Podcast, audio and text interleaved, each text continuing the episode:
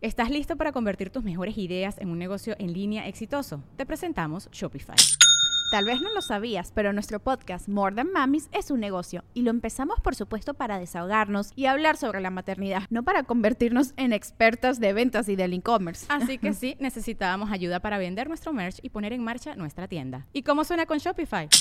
Llegó otra venta. Shopify es la plataforma de comercio que está revolucionando millones de negocios en todo el mundo. Ya seas un emprendedor desde tu casa o desde donde sea, Shopify es la única herramienta que necesitas para iniciar, administrar y hacer crecer tu negocio sin dificultades. Con Shopify puedo gestionar pedidos, envíos y pagos desde cualquier lugar, brindándote toda la información y estadísticas de tus ventas al detalle. Regístrate para un periodo de prueba con tan solo un dólar al mes en shopify.com barra sonoro, todo en minúsculas Ve a shopify.com barra sonoro para llevar tu negocio al siguiente nivel. Shopify.com barra sonoro. Welcome to the Listening Time Podcast. Hey, everybody, this is Connor, and you're listening to episode 72 of the Listening Time Podcast. I hope you're all doing well. I hope you're enjoying these weekly episodes again.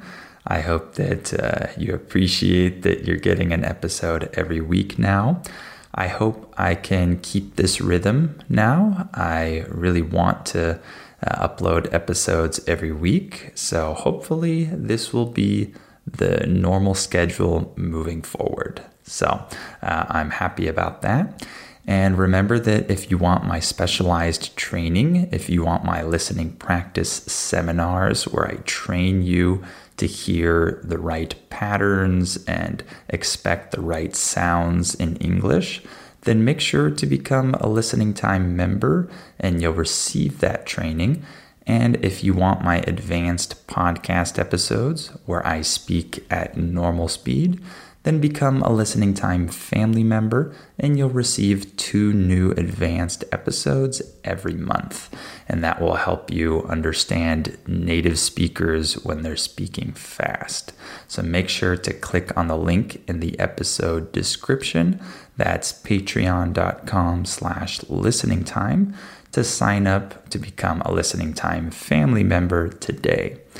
All right, in today's episode, we're going to talk about transportation. This is an important topic because all of us need to use some mode of transportation to move from one place to another. And there are different ways that we can uh, go to different places. There are different types of transportation. So I'd like to talk about some of those today. And remember that you have the transcript available for this episode. That's below the episode in the episode description. So go down and click on that if you need it. And remember that you should repeat these episodes many times until you can understand everything that I'm saying without using the transcript. Okay? And if you like this podcast, please give it a five star rating and share it with your friends and family members and anyone else you know who's learning English and help this podcast grow. All right, let's get started. Are your ears ready? You know what time it is. It's listening time. Okay, so let's talk about transportation. In particular, I want to talk about the different modes of transportation in different parts of the world that I have experience with. So, I want to talk a little bit about transportation in the US, uh, about transportation in Mexico, and transportation in Europe. Obviously, I have more experience with transportation in the US and in Mexico, but I've been to Europe a couple times, and so I've had the opportunity uh, to also go around uh, throughout these countries as well and use different modes of transportation. So I can talk a little bit about that as well. So, first, let me talk about the US. You might already know this, but in the US, cars are king. In English, when we say that something is king, we're saying that it is the number one thing in this field. So, when we talk about transportation in the US, we have to start by talking about cars because cars are definitely the most important and the most popular way that people get from point A to point B. This is another expression that we use a lot in English. We say get from point A to point B. We just mean that you're moving from one place to another. So, the most common way for people to get from point A to point B in the US is by driving. So, it's very common for people to have cars in the US. Uh, for example, when I was younger, when I was living with my parents, but I was already driving, I was 16, 17. Uh, and my sister was also living with us for uh, a time period. There were four of us in my house. There were four of us living there, uh, but we had five cars at our house. For a lot of you, that might sound crazy. That might sound like we were super rich, but absolutely not. Uh, this is something that you can see uh, with families in the US. Uh, the mother has a car, the father has a car, both kids have a car. Uh, in our case, we had an extra car because it was a really old car that we just never sold. Uh, and it wasn't very good, but we still had it uh, with us. And so that's why we had five cars instead of four. Uh, but remember that in the US, you can buy used cars for pretty cheap. It's not like in other parts of the world where cars are always pretty expensive. In the US, when you just want to buy a cheap, functioning car, it doesn't cost that much money. Uh, you can actually get a car for just a few thousand bucks uh, if you want. In English, the word buck just refers to dollar. So if I say 10 bucks, I'm saying $10. So you can buy a used car for a few thousand bucks, maybe even 2,000 bucks, and get a working car uh, that will do its job. Uh, of course, these will be old cars and not very nice, not very beautiful, but they're cheap and they work if you buy the right one, of course.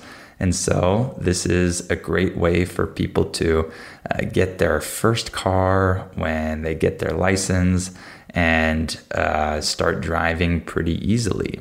So, as you can see, cars are pretty accessible in the US compared to in other countries. And the infrastructure in the US is made for cars. So, the way that our cities are designed uh, is for people that want to drive from point A to point B. So we have cities that are intersected by highways. So we have highways that go through our cities. And so it's very easy to go from one part of the city, from one end of the city, to the opposite end of the city.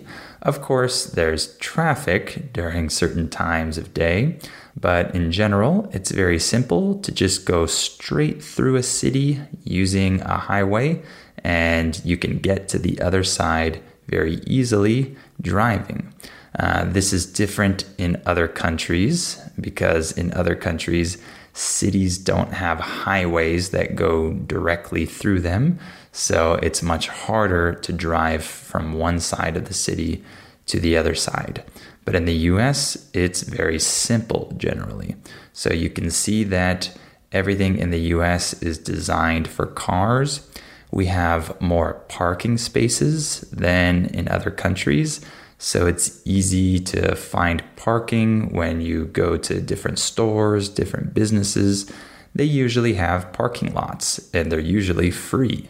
So it's much easier than in other countries. However, since in the US cars are king, this also means that there's little public transportation.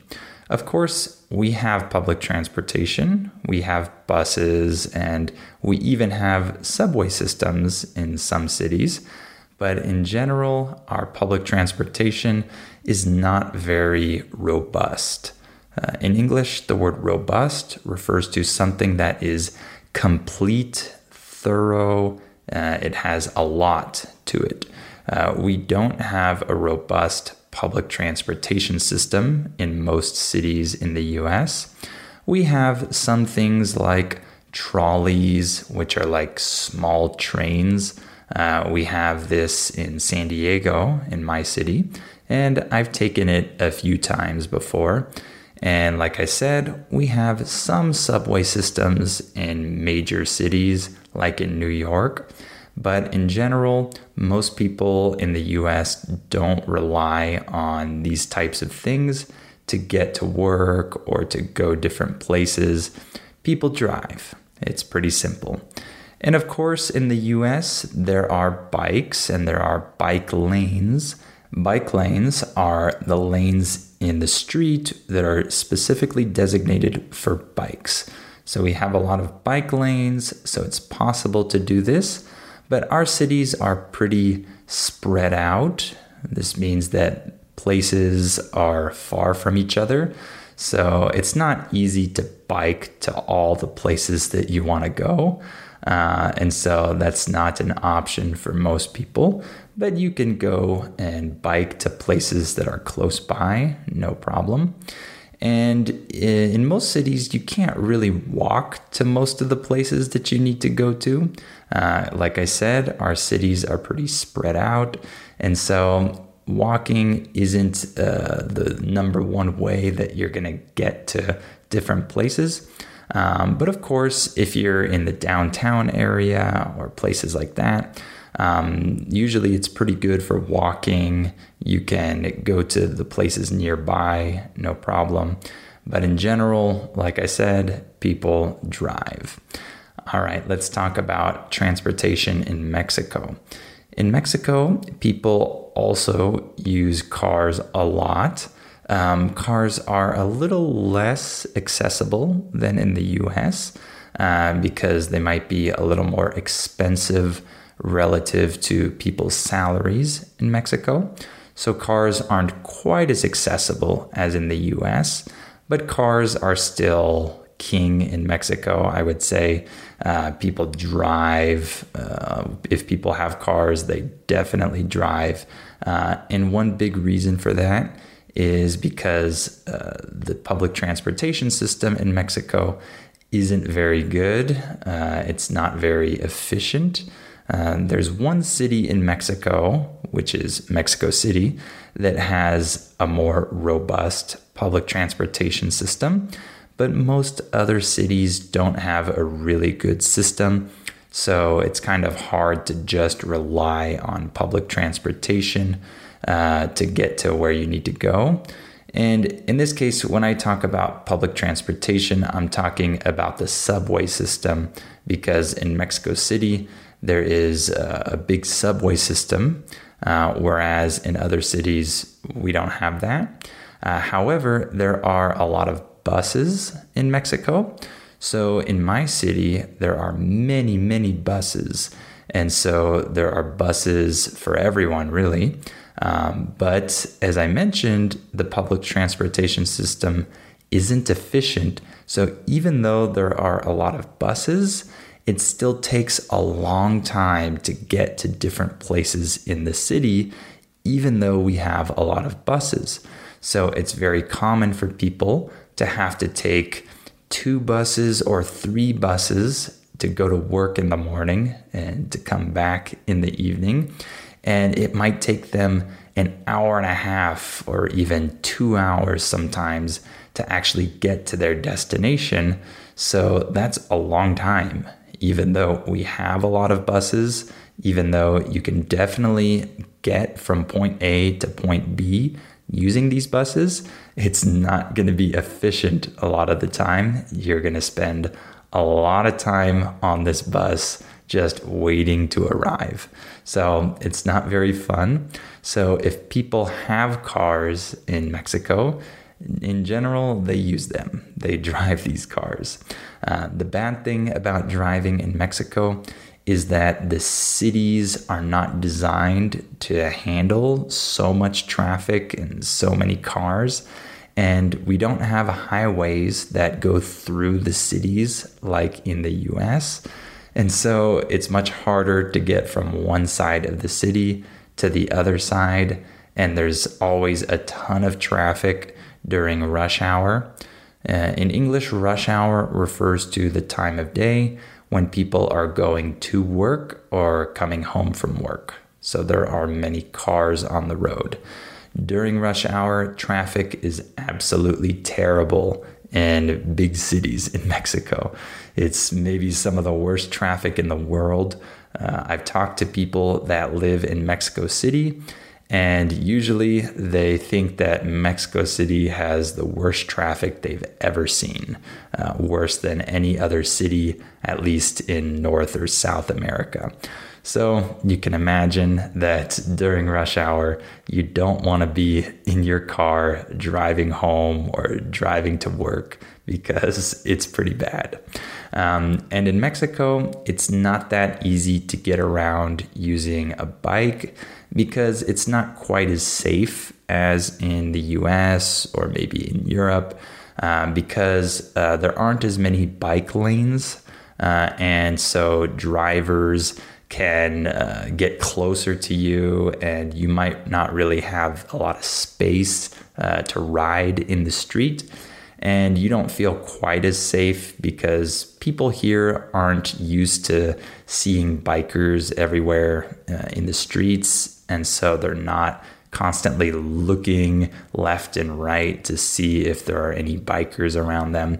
They don't have that custom because it's not that normal here. They're not used to it. And so, if you try to ride your bike in busy areas, uh, you'll definitely have to be very cautious.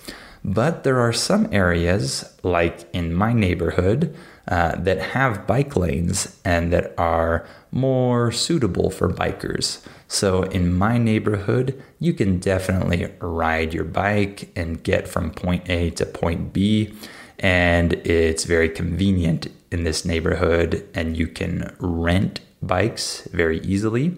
So, that's good. And maybe that will expand to other parts of the city in the future.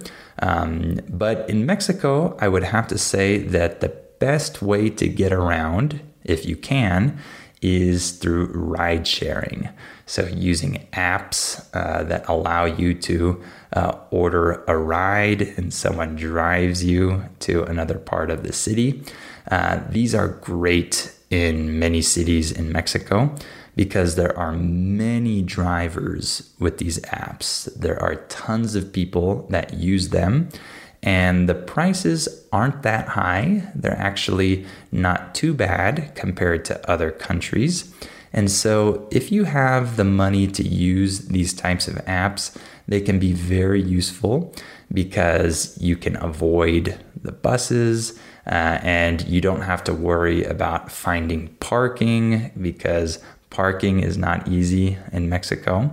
And so you can get to your destination in the fastest way without having to worry about parking or things like that. And it's usually very comfortable. So that's my number one way of going to different places and getting around the city in Mexico. Lastly, let me talk about Europe. So I've never lived in Europe, but I've been there twice and I've used their public transportation system. And it's pretty cool in a lot of different cities, like in Paris, for example. It's so easy to just get around the city, to go wherever you want uh, using the different subway lines.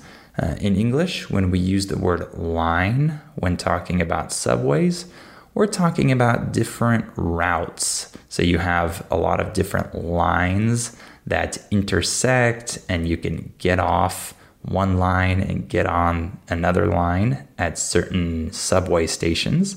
And these help you navigate to different parts of the city. So in Paris, for example, there are many subway lines, and it's very easy to go from uh, any area of the city to another area. Of course, you might need to walk a little bit. Uh, your subway line might not take you exactly to the point where you want to be, but if you just walk a little bit, you can probably navigate the whole city pretty easily using public transportation. So, this was great when I was traveling throughout Europe because it was very easy to travel without a car. That was really cool. Uh, I think that using a car in European cities can definitely be a headache. In English, we say that something is a headache when it's something that's uh, annoying, it causes you stress or worry or problems. This is uh, a headache. So, in Europe, driving throughout cities can definitely be a headache if uh, these cities are very crowded, like Paris, for example. And so it might not be very convenient to use a car and to find parking and to pay for parking and all of that. So I think that people that live in big European cities would probably prefer to use public transportation if they can and if they feel like it's comfortable enough. Uh, I know that it's very comfortable to be in your own car, of course. Uh, and so some people might just prefer this no matter what. But other people might just value the convenience of being able to go out, not take their car, not stress over the traffic or parking or things like that. And in big European cities, you can often avoid this if you want to. So that's pretty cool. Uh, and in some European cities, uh, bikes are very common, like in places like Amsterdam. You can ride your bike all over the city, and there are tons of bikers. And if you're in the middle of big European cities, uh, it's very nice to walk, uh, in my opinion, because uh, there's a lot of beautiful architecture around you. There are a lot of beautiful sights. And so I think that walking in these cities can also be very pleasant. It can definitely be pleasurable because you're not just walking with the intention of arriving at your destination. You're also taking in the sights around you and appreciating them. In English, when we say that you take in some view or take in the sights, we're saying that you actually pay attention to the view around you and you appreciate it. So, this is something cool about walking in European cities. However, I've talked to students that live in uh, really touristic cities like Rome, for example, who tell me that most people who live there they walk right past these famous monuments and they don't even pay attention to them and they don't even really care about the fact that they're walking right past the Colosseum or something like that. Uh, for tourists, this seems crazy. We would probably think that this is awesome to see these incredible monuments every day when you walk around the city. But for locals who have lived there for many, many years, it's probably not that exciting anymore. So for them, they probably don't really take in all the sights every time they walk outside. So in Europe, in my opinion, I think that uh, using public transportation, walking, and in some cases, riding a bike could be the best ways to get around because it might be hard to use a car in crowded cities in Europe. This might not be the most convenient way to travel around the city. All right, well, why don't we stop there for today? I hope this episode was interesting for you, and I hope it was good practice for your listening. Uh, remember that if you want more practice, if you want my training, then become a listening time member to receive my listening practice seminars and to receive extra episodes.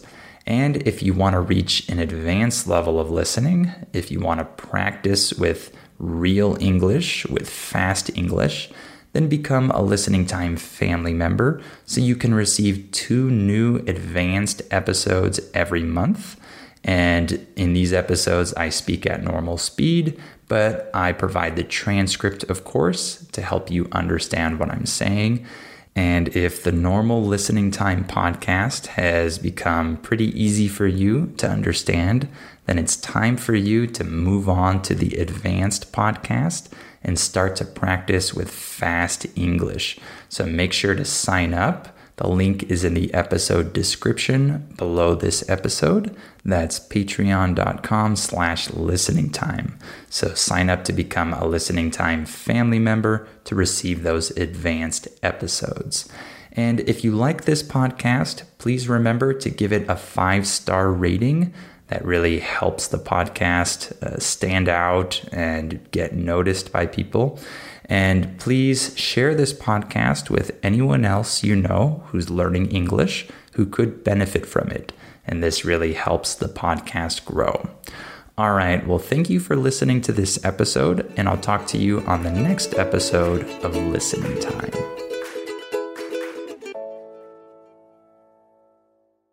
Before we continue, let me tell you about our sponsor, Rosetta Stone. As you all know, learning a language is challenging. Well, Rosetta Stone is a great tool that can help you with this challenge so you can improve your English or learn any of the other 25 languages that it offers. Rosetta Stone has helped millions of people learn foreign languages over the last 30 years. The idea behind Rosetta Stone is to provide you with a more natural and intuitive language learning method compared to other types of courses. Instead of focusing on tests, drills, or boring memorization, Rosetta Stone helps you develop your language skills naturally using interesting stories, dialogues, and visuals. In this way, you'll learn the language a little more like a child learns their first language, not just by memorizing things, but through engaging exposure to the language. Rosetta Stone is also convenient to use because of the flexibility of its lessons. They're full of helpful content, but they're also pretty short, and you can do them whenever you have the time. This will help you work them into your schedule more easily. And one other cool feature that Rosetta Stone has is its speech recognition tool called TruAccent. It can detect the differences between your pronunciation and a native speaker's pronunciation, so it can give you feedback on how you're pronouncing words and help you improve. As you can see, Rosetta Stone is a language learning tool with a ton of value. Don't put off learning that language. There's no better time than right now to get started. For a very limited time, Listening Time listeners can get Rosetta Stone's lifetime membership for 50% off. That's 50% off unlimited access to 25 language courses for the rest of your life. Redeem your 50% off at rosettastone.com slash listening time today.